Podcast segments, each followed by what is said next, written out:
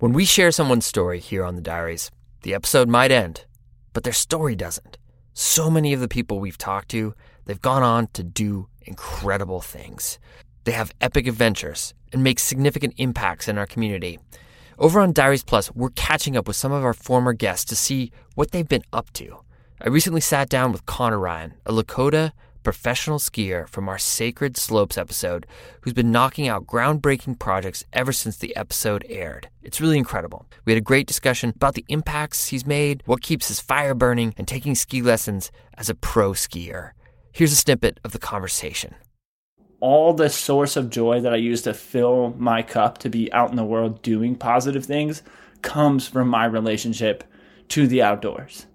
And so I really focused on there's so much power if I can give one person the relationship to the outdoors that I have through skiing. And maybe that will have as profound of an effect on them as it's had on me. To listen to the full episode, use the link in the show notes to subscribe to Diaries Plus today.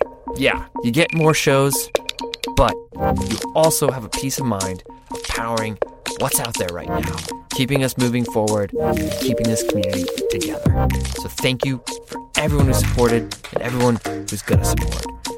We appreciate it.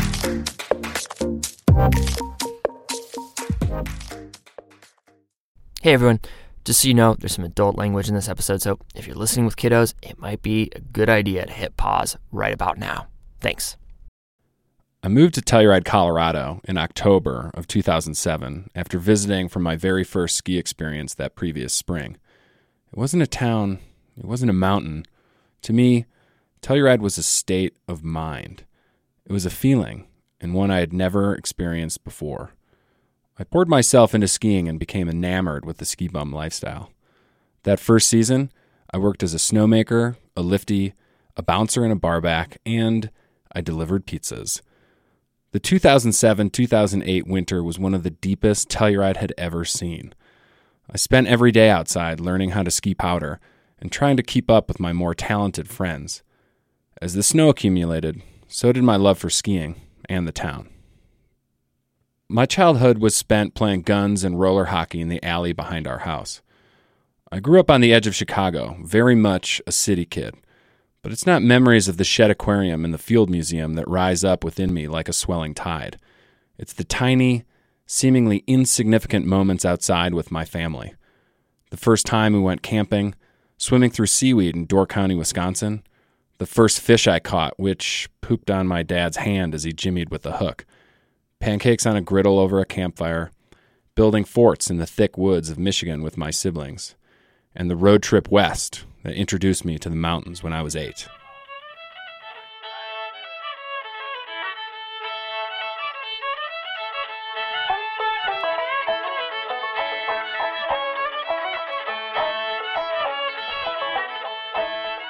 When I graduated from college, I had no clue what to do with myself. I majored in English literature, which meant I was well-read and had a knack for writing, but I mostly felt my college studies had prepared me to pull lines from history's greatest poets during toasts and wedding speeches. I had no concept of how I was going to translate that into a job, much less a career. I moved back home to live with my mom and dad and took a position as a teacher's assistant at a nearby elementary school. It was a good experience, but by midwinter, I knew I did not want to go into education. I spent weekdays getting by at the school and weekends partying like I was still in college. There wasn't anything necessarily wrong, but nothing was really happening for me. I was drifting, to say the least. But that changed during the fall.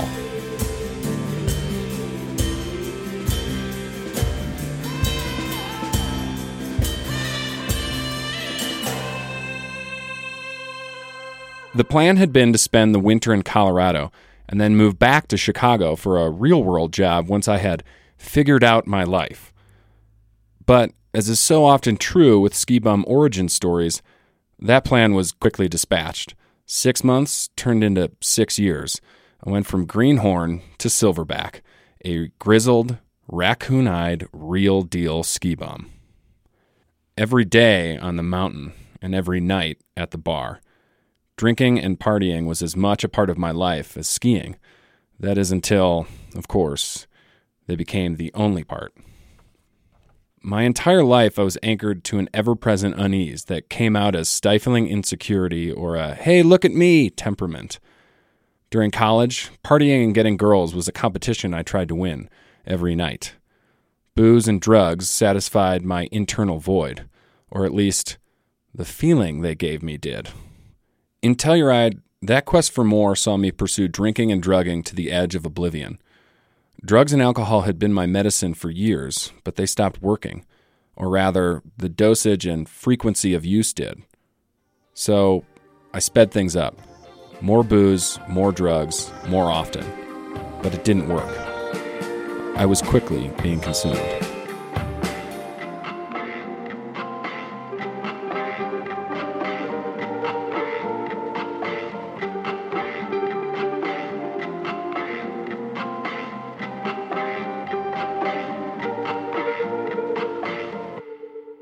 The winter of 2012-2013 was a dark blur of personal disintegration.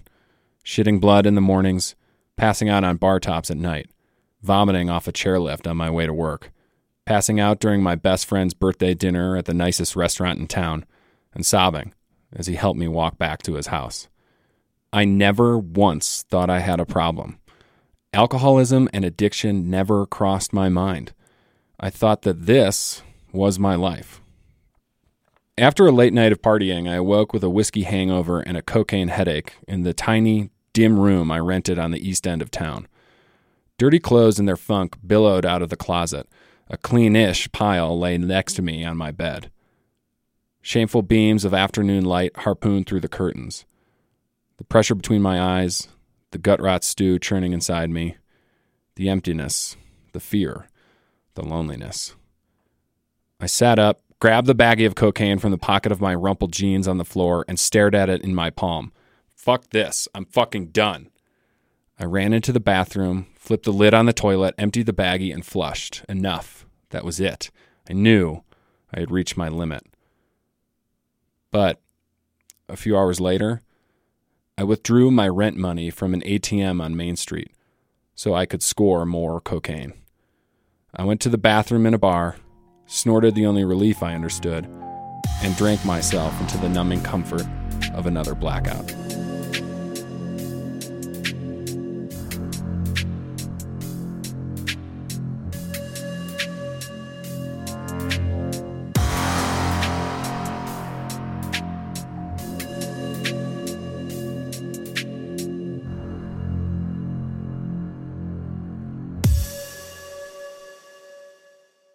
In May of 2013, with the help of family and friends, I checked into a drug addiction and alcoholism recovery facility just outside of St. Paul, Minnesota. 2.5 weeks into the 30-day inpatient program, my parents attended the family weekend. During our first session together, at the prompting of the staff member I had been working with, I admitted to my mother and father the full extent of my addiction and my buried trauma. Around 5 years old, a neighbor sexually abused me. This event is neither the cause of nor reason I am an addict and alcoholic.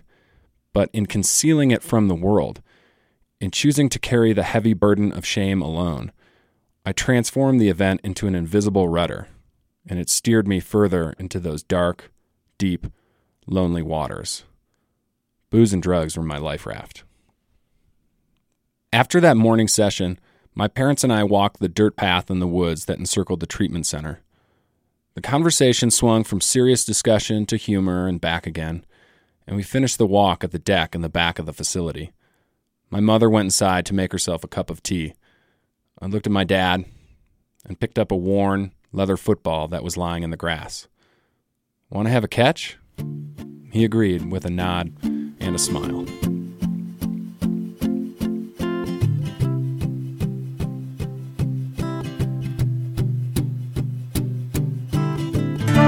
I lived in Minnesota for a little over 2 years, learning how to live life sober, setting a firm foundation in recovery, and slowly returning to adventures outside. 3 months in, I chopped wood with my father at our cabin in Wisconsin.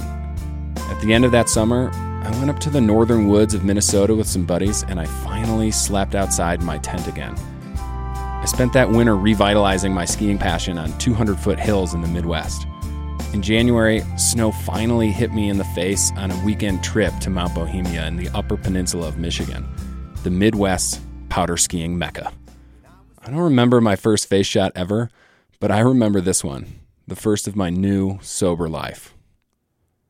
I returned to Telluride for a short visit in the middle of the summer of 2014, a little more than a year into recovery. I sat drinking coffee on Main Street, chatting with old friends and staring at the jagged undulation of the mountains that cradle the town. Sitting on benches sipping lattes is not exactly a super triumphant, extreme return to the San Juan Mountains, but it was powerful nonetheless. A baby step on my path to reclaim my sacred places and passions. I was able to break free from the memory of Telluride that lived in me as a strange mixture of glorification and shame. That next spring, I skied the San Juans again, and a new, powerful affair with the mountains truly began. Each trip back, I reclaimed a little more of what addiction and alcoholism stole from me.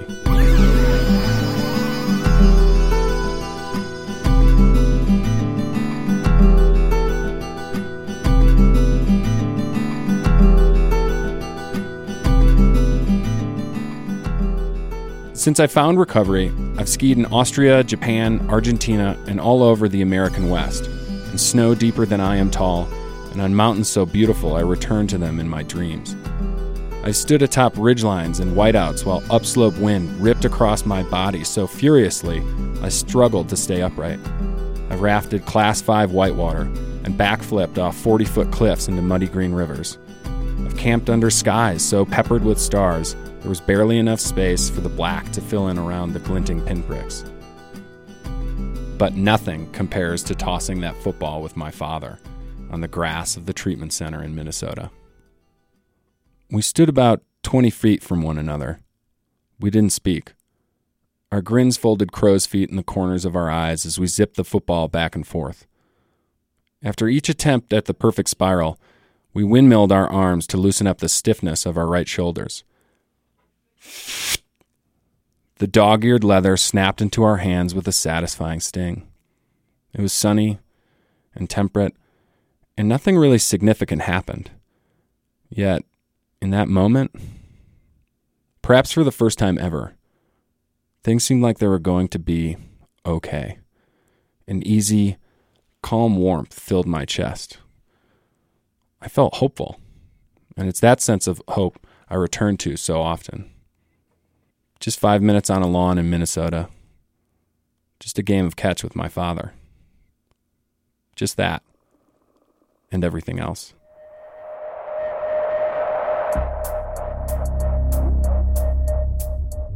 I'm Paddy O'Connell, and this is my short.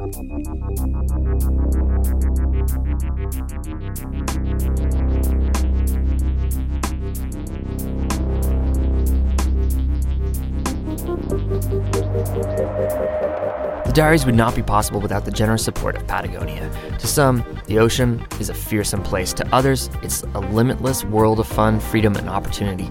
This spring, Patagonia presents a new documentary called Fish People, a film about surfers, spearfishers, a long-distance swimmer, a former coal miner, a group of at-risk kids, and the transformative effects of time spent in the ocean. Visit patagonia.com/fishpeople to find a screening near you. As always, support for the show comes from Kuat Racks, the little company who believed they could build a better bike rack. Check out their lineup of sleek, easy-to-use roof racks and hitch racks at kuatracks.com. And support also comes from our newest sponsor, Vossen Brewing out of Richmond, Virginia. Vossen will start pouring pints of their signature ales this summer. Think American craft beer meets rustic Belgian flavor. Perfect for the end of a long day outside. Learn more at vossenbrewing.com. Support for the Diaries also comes from you. The Dirtbag Diaries turned 10 this year. To celebrate, we thought we'd give everyone who donates a download to the Dirtbag Diaries theme song as a ringtone. So every time someone calls you, you can get psyched for your next adventure. To pledge your support and get stoked, visit dirtbagdiaries.com and click the button in the upper right-hand corner. Thank you, Paddy, for sharing your story. Paddy has made it back to the mountains of Colorado, where he lives a happy, healthy lifestyle. You can find more of his work online and in print. He's a staff writer at the Adventure Journal, a contributing editor at Gear Junkie, and regularly contributes to Free Skier and Mountain Magazine. Music today from Bradley Carter, John Barry, Vienna Ditto, Cuero, Publish the Quest, and Jacob Bain. The tracks are courtesy of Free Music Archive, or with permission from the artists themselves. Jacob Bain and Nice Koto composed our theme song. You can find the links to the artists at our website, dirtbagdiaries.com. This episode was recorded with help from the good folks at KDNK Community Radio, scored and mixed by Jacob Bain, and produced by Jen Altschul and Becca Cahal. I'm Fitz Cahal, and you've been listening to the Dirtbag Diaries. Thanks for tuning in.